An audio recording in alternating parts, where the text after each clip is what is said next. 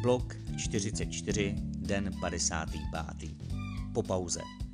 Na pár týdnů jsem se v rámci postřehu z mého 44. roku života trochu odmlčel. Teď už mám skoro měsíc čas se tomu znovu věnovat. Tak uvidíme, jak mi to dlouho vydrží, protože jsem přece jen člověk, kterého každou chvíli něco zaujme a dokáže se do toho hodně hluboko ponořit. A to třeba i tak, že zapnu na svém mobilním telefonu funkci nerušit. Mám klid, protože mi necinkají příchozí zprávy a různá upozornění ze všech aplikací, které mám v tomto zařízení nainstalované. Začetl jsem se do knížky Jak drahé je zdarma od Dana Arielyho. Jak jistě víte, miluju psychologii a tato knížka o tom všem je. Na konci tohoto příběhu se o ní dozvíte trochu víc. Takže když jsem si večer dal pauzu od čtení, objevil jsem pár zmeškaných hovorů, mezi nimi i můj kamarád Martin. Poslal jsem mu tedy zprávu. Martínku, zítra si zavoláme. Zakousl jsem se do jedné knížky, jmenuje se Jak drahé je zdarma. A druhý den jsme si s Martinem opravdu volali. Do sluchátka mi říkal, že to pochopil tak, že si přeji, abychom se už dál nepřátelili, protože pro něj odmítám dělat cokoliv zdarma.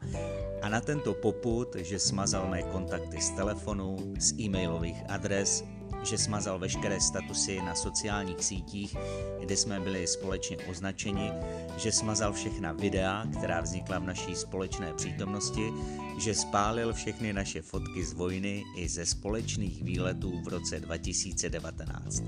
Ty seš trumpeta.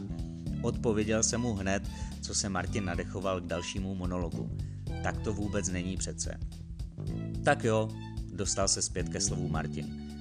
Dávám obnovit z koše všechny soubory, včetně fotek a videí, e-mailové konverzace, statusy na sítích už asi obnovit nepůjdou, ale zeptám se administrátorů.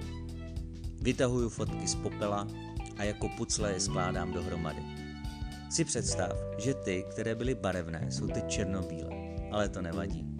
Pořád jsme na nich vidět jako na negativu. A hlavně jsem rád, že jsme to naše přátelství zachránili a že to byla jen milná domněnka.